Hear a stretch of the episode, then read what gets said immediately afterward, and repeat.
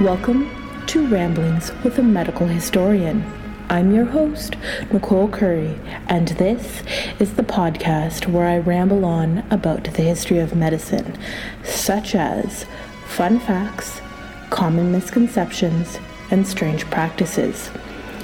I may even talk about other historical topics, such as local history.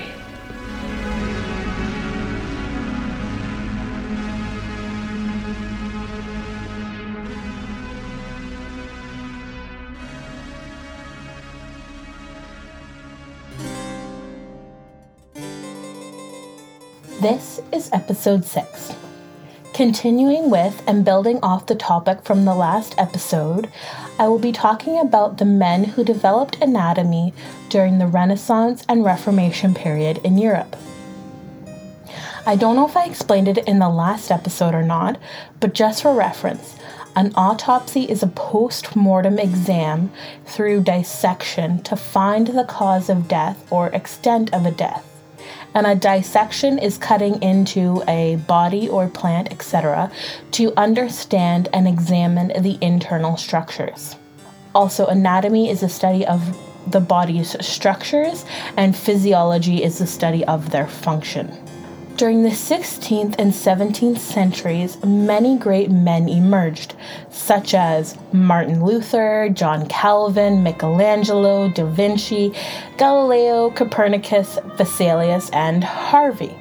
During this time, these men and many others were making changes to various areas. In religion, you had Luther and Calvin. In art, you had Michelangelo and Da Vinci. In science, you had Galileo and Copernicus. And in anatomy, you had Vesalius and Harvey. As I said in the last episode, artists like Michelangelo and Leonardo da Vinci were beginning to study anatomy and practice dissections to improve their art. As well, physicians were continuing to study anatomy and were making several new discoveries. Two anatomists who made the biggest discoveries in anatomy during the 16th and 17th centuries were Vesalius and Harvey. So let us begin by looking at the artists. Art was changing in the Renaissance. Art changed from the two dimensional depictions that everyone recognizes from the Middle Ages to a more realistic style. This was a revival of the ancient Greek and Roman art. The new objective was to create as realistic of art as possible. To do this, the artist had to understand the human body, how it flows, and especially the muscles that stick out from beneath the skin. During the Renaissance, an enthusiasm for dissections began with, for artists. Some artists attended dissections in universities or at anatomy theaters, while others began to perform their own dissections. The artists who performed dissections became known as artist anatomists. Two of the greatest artist anatomists were Da Vinci and Michelangelo. Michelangelo, like many other artist anatomists such as Donatello, Verrocchio, and Raphael, studied anatomy to improve their art. Michelangelo performed dissections. However, these were more external dissections, focusing more so on the muscles. These artists were looking to study the muscles so they could depict the form and movement of the muscles as accurately as possible so that the people they created with their art looked as realistic as possible. Da Vinci, on the other hand, started off somewhat the same way, looking to perform dissections to improve his art, but he continued to study anatomy and perform dissections in order to display the human body in its entirety in his anatomical drawings. Da Vinci studied the works of Galen to understand anatomy and physiology. He studied the various systems in the body, aiming to better illustrate the body and to revive anatomy as a science. He studied the body and described how to illustrate it as well. He said, You will first have these bones sawn lengthwise and then across, so that one can see where the bones are thick or thin, then represent them whole and disjoined, as here above, but from four aspects in order that one can understand their true shape, then proceed to clothe them by degrees with their nerves, veins, and muscles. Da Vinci also studied the respiratory system, the heart and vessels, and the kidneys and ureters. He wanted his drawings to be so real and lifelike they could be used to gain a complete knowledge of the subject. He strove to create as realistic anatomical drawings as possible because he believed the illustrations will give a true knowledge of their shape that neither the ancient writers nor the moderns would ever have been able to give without an immense, tiresome, and confused amount of writing and time. So he wanted physicians, artists, and medical students to be able to use these texts in place of having to dissect a corpse, as they were in short supply and it was quicker and easier to reference the text. Raphael studied the works of Leonardo and Michelangelo when he began to study anatomy. Artist anatomists began to fade away by the end of the 16th century. Artists continued to help anatomists illustrate their texts, though they weren't doing the dissections themselves as much. They were helping the anatomists like Vesalius and Harvey in illustrating their anatomical texts. There is a famous portrait of Vesalius holding a dissected arm in his De Humani Corpus Fabrica Libri Septem from 1543. In Vesalius's text, the artist also made an elaborate illustration of the skeletal system and the muscular system. In Harvey's text, Exercitatio Anatomica de Mortu Cordis from 1628, there is an illustration of Harvey's experiment on the circulation and venous valves that is one of the most famous illustrations associated with Harvey. Famous artists like Rembrandt also depicted dissections.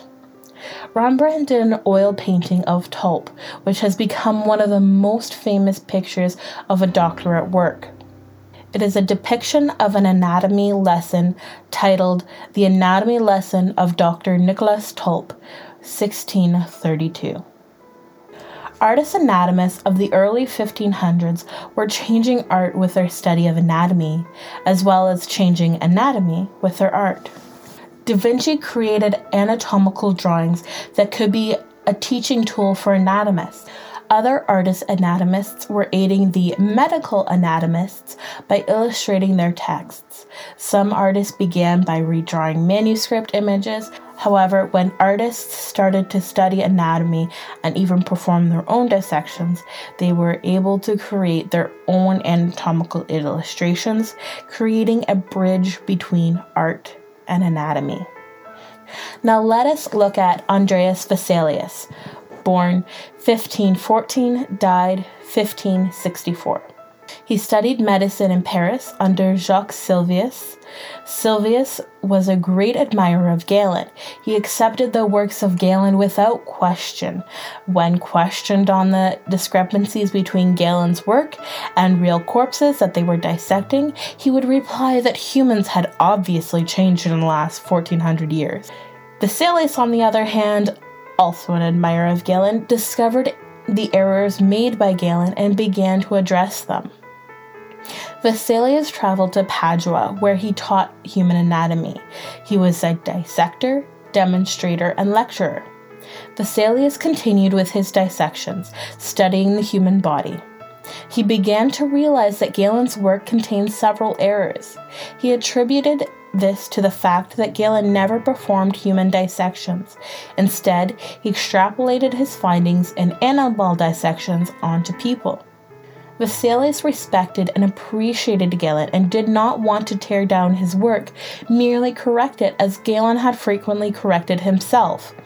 Here is a quote from Vesalius I have in no wise set out to reprimand the false doctrines of Galen, easily the chief of professors of dissection, and much less would I wish to be considered disloyal and too little respectful of the authority toward that author of all good things right at the beginning of my work. Vesalius began to compile his work in his text De Humani Corpus Fabrica Libri Septem, also known as the Fabrica. He published his text in 1543 against the advice of his friends. His friends were concerned because he was addressing the errors of Galen, who was extremely popular and revered at this time. They thought he would get a lot of hate from people who were too attached to Galen and his work. Vesalius in his text highlighted over 200 errors made by Galen, and once it was published, he began to face immediate criticism. Many or most anatomists were great admirers of Galen, like Sylvius. They saw Vesalius's work as sacrilege. Sylvius headed the crusade against Vesalius. Galen's ideas so dominated medical thinking for 1300 years that the new observations in human anatomy contrary to them were rejected and sometimes severely condemned. The reaction was so severe that Vesalius left Padua and became physician to Emperor Charles V.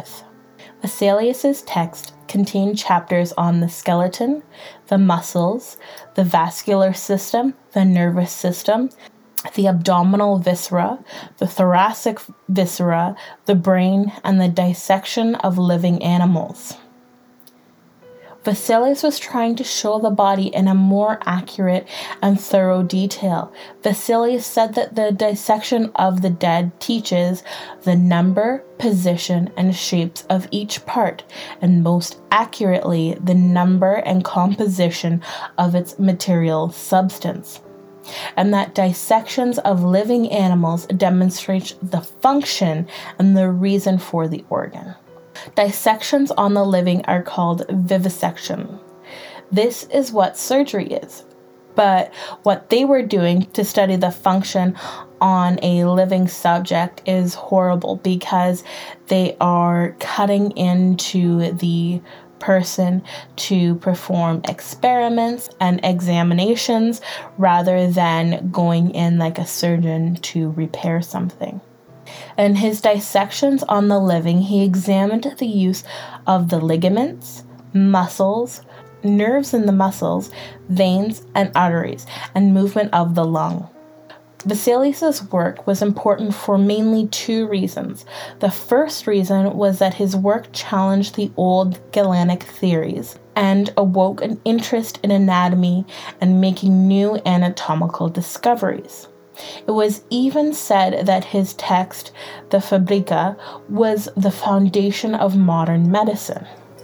The second reason for the importance of Vesalius's work was the collaboration between anatomists and artist anatomists. In 1543, his Fabrica was published. This text contained 716 pages and 278 anatomical images. It was said with some speculation that the artist was John Stephen Calcar, who was a pupil of Titian. All the images in the text were reproduced using woodcuts. The frontispiece of Vesalius's text is a beautiful illustration of an anatomy lesson he is giving. Vesalius worked closely with the artist to make sure the images related to the text with cross reference symbols in the margins to the images. The Fabrica was large and expensive for the average student and physician. Therefore, Vesalius created a smaller text, the Surorum de Humani Corpus Fabrica Liberorum, also known as the Epitome, with nine images and 11 pages of text. Vesalius published a revised edition of the Fabrica in 1555. Other anatomists had consulted artists to help illustrate their texts. However, none achieved the success of Vesalius, with images that related to the text and his organizational skills. Vesalius sparked a new interest in anatomy and a new relationship between art and anatomy with his controversial text. For as many anatomists that Vesalius enraged with his work, he inspired just as many. A student of Vesalius, Realdus Columbus, did not agree with Vesalius, but in his pursuit to oppose Vesalius led to a greater pursuit of anatomy. And this is what Vesalius was really trying to achieve this pursuit of knowledge. There were several anatomists that followed in the 1500s, leading into the 1600s. Gabriel Falloppio discovered the fallopian tubes, the aqueduct of Fallopius, and several other structures. There was also there was also Bartolomeo Eustachio, who discovered the Eustachian tubes.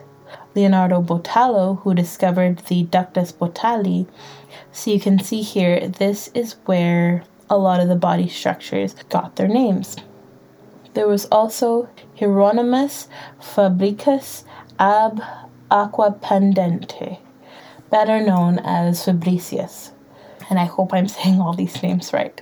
Fabricius himself did not achieve much fame, but he is known because of his famous student, William Harvey. William Harvey, born 1578, died 1657, achieved his fame with the discovery of the circulatory system, which is still being commemorated 400 years later. Harvey completed his studies in Padua under Fabricius. Fabricius discovered the valves of the veins in 1574 However, he did not understand their purpose. Harvey became the physician of King James I in 1618, then King Charles I. Charles allowed him to continue his research at court. Harvey formed the hypothesis that the blood moved in a circular movement throughout the body. Harvey was by no means the first to examine the circulatory system. The ancient Greeks believed that the veins contained the blood that ebbed and flowed, and that the arteries were full of air. Galen discovered that the arteries also contained blood. However, he believed that blood was formed in the liver and traveled throughout the body via the veins. He said that the heart played no role in blood circulation. He believed the venous blood nourished and that the arterial blood carried a vital spirit. Between the time of Galen and Vesalius, anatomy took a pause. With Vesalius's revival of the science, anatomists began to slowly study the circulatory system, like Fabricius and his discovery of the venous valves. In 1628, after years of experimentation, Harvey published the Exercitatio Anatomica de Mortu Cordis et Sanguinis in Animalibus, also called De Motu Cordis, in which she proved that the blood circulated through the arteries and veins, returning to the heart. Harvey knew he had to perform dissections to discover the motion and use of the heart, specifically dissections on the living. He wanted to discover for himself, not read the discovery of others. He performed frequent dissections on various living animals to collect as many observations as he could. He examined the motion of the heart and arteries in his dissection on living animals, as well as the actions and function of the heart. The passage of blood from the vena cava to the arteries, the pulmonary circulation of blood, etc. Harvey's work was important for two reasons. The first reason being his crucial discovery of the circulatory system, which is the foundation of modern cardiology. The second reason is Harvey's experimental and observational approach that laid the groundwork for modern research. For the first time, quantitative measures are introduced to prove a point. His discovery was the start of physiology. Anatomy is the study of the body and its structures, whereas Physiology was the study of the function of the body, as I said in the beginning of the episode. In Harvey's experiments, he was looking at the function of the heart as a pump for the circulatory system and the route the blood took through the heart and the body. Is even it is even more remarkable to think that all these discoveries were being made without the microscope. Perhaps if Harvey had had a microscope, he would have been able to discover the capillaries as well, which were later found by Malpighi. I think that's how you say the name. Harvey was also the first to apply mathematics to biology. Also, in his text, there are several images of his experiments, not dissections. So, to sum up, the field of anatomy was ripe with change during the 16th and 17th century. The changes began with artist anatomists who, while trying to improve their art, also improved anatomical art. Leonardo da Vinci went above and beyond to create anatomical drawings that could better and more easily describe the subject than the cumbersome words of anatomists. In other words, if the drawings could perform their descriptive role, the text would be free of their traditional descriptive rules. Other artist anatomists, like John Calcar, worked closely with anatomists like Andreas Vesalius, to create more realistic and detailed illustrations for anatomy texts. Vesalius was one of the first anatomists to see the importance of having realistic anatomical illustrations that corresponded with the text. Vesalius also helped to revive anatomy by drawing it away from the old, outdated teachings of Galen. This sparked a revival and interest in anatomy, and the 16th century became full of anatomists. Some say the 16th century was the century of anatomy. William Harvey in the 17th century made one of the biggest and influential discoveries to medicine when he discovered and examined the circulatory system. In his exploration of the circulatory system, Harvey inadvertently developed the science of physiology that is now always the companion of anatomy. For to know the function, you must also know the structure, and vice versa.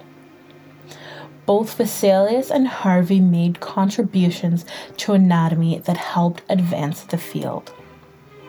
So that is it for this episode. Stay tuned for the next episode where I will be starting a new series. So if you would like to learn more about that, stay tuned. To keep up to date with me, you can follow me on Instagram and Facebook at Ramblings with a Medical Historian and Twitter at ramblings underscore mh. I am hardly ever on Twitter. I don't really know how to use it. Um, I am most active on Instagram, so you can easily contact me there. Or you can shoot me an email at ramblings.mh at gmail.com. So, thank you for listening, and remember, keep rambling on.